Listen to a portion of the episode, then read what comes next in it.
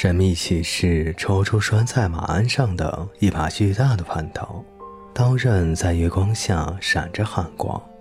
什么人，竟敢解读鹰翔的寓意？那骑士问道，声如龙鸣，在法尤姆绿洲的五万棵椰枣树中回响。是我，男孩说。他突然想起圣地亚哥马塔莫罗斯的雕像，骑着白马，马蹄下匍匐着一群异教徒。那场景与眼前的情况如出一辙，只是双方的形势颠倒了过来。是我，男孩又说了一遍，并低下头，等着那弯刀斩落。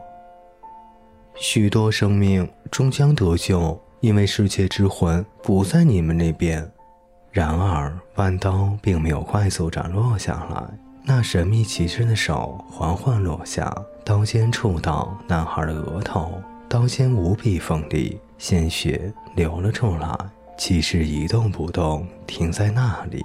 男孩亦是如此，他丝毫没有动过逃跑的念头。相反，他内心深处涌起一种罕见的快感，流遍全身。他将为完成天命而死，将为法蒂玛而死。不管怎么说，预兆是真实的，敌人就在这里。正是由于如此，他才无需担心死去，因为有世界之魂。用不了多久，他将成为世界之魂的一部分。明天。敌人也将成为世界之魂的一部分，但是那神秘骑士仅仅用刀尖抵在他的额头上。你为什么解读鹰飞的寓意？我只解读了鹰想告诉我的东西。他想解救绿洲，你们将必死无疑。绿洲的居民比你们的人多。弯刀依然抵在圣地亚哥的额头上。你是什么人？竟想要改变安拉的安排。安拉创造了军队，也创造了飞鸟。安拉向我展示了飞鸟的语言。所有的这一切都是由同一只手写就的。男孩说着，想起了赶驼人的话。神秘骑士终于把弯刀收了回去。圣地亚哥觉得轻松了些，但是他不能逃跑。小心你的猜测。神秘骑士说道：“命中注定的事情是无法改变的。我只看见了一支军队，并没有看到战斗的结果。”骑士似乎对这一回答感到满意，但他仍握紧了弯刀。“你一个外国人，在异国的土地上干什么？追寻我的天命，这是你永远弄不懂的事情。”骑士将弯刀入鞘。肩头的猎鹰怪叫了一声，男孩放心了。我必须试一试你的勇气。”神秘骑士说道。“对于寻求宇宙语言的人，勇气是最重要的素质。”男孩感到吃惊，这个人所说的事很少有人知道。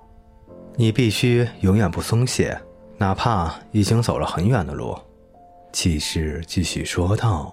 你必须热爱沙漠，但是绝不要完全相信沙漠，因为沙漠对所有人都是一种考验，考验你迈出的每一步，杀死心猿意马的人。神秘骑士的话让男孩联想起萨冷王。如果敌军到来，而日落之后你的脑袋仍留在脖子上，就来找我吧。”神秘骑士说道。他先前攥着弯刀的那只手，此刻握着一条马鞭。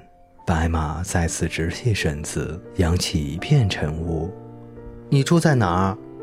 男孩高声叫喊。一大马远去的骑士扬起马鞭，指了指南方。男孩见到的正是炼金术士。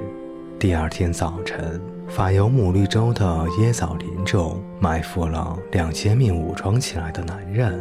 日上三竿之时，五百名骑兵出现在地平线上。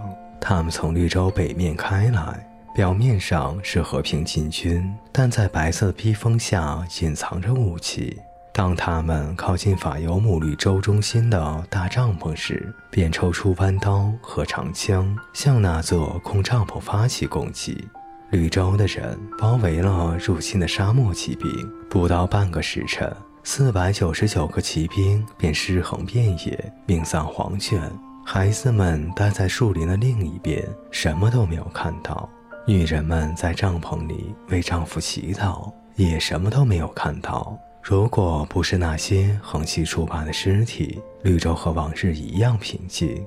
只有一人逃过一劫，他就是那支部队的指挥官。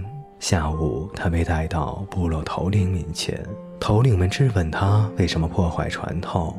那名指挥官说：“他们的人又饥又渴，旷日持久的战斗搞得他们疲惫不堪，于是决定攻占一块绿洲，以便重振旗鼓。”部落的最高头领说：“他为那些死去的士兵感到痛心，但这传统绝不能改变。沙漠里唯一能够改变的，就是随风一行的沙丘。”然后他宣布对那位指挥官执行死刑，既不用刀，也不用枪。他被绞死在一棵已经枯掉的野枣树上，尸体被沙漠的风吹得晃来晃去。最高头领把圣地亚哥叫到跟前，给了他五十枚金币。之后，他再次提起约瑟在埃及的经历，并请圣地亚哥做绿洲的顾问。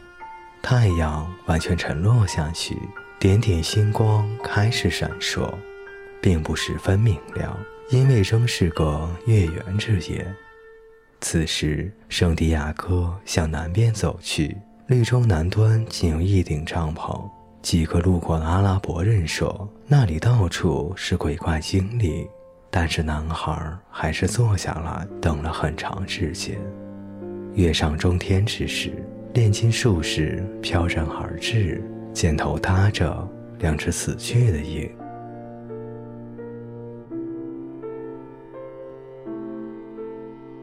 各位听众朋友。本节故事就为您播讲到这里，感谢您的陪伴，我们下节再见。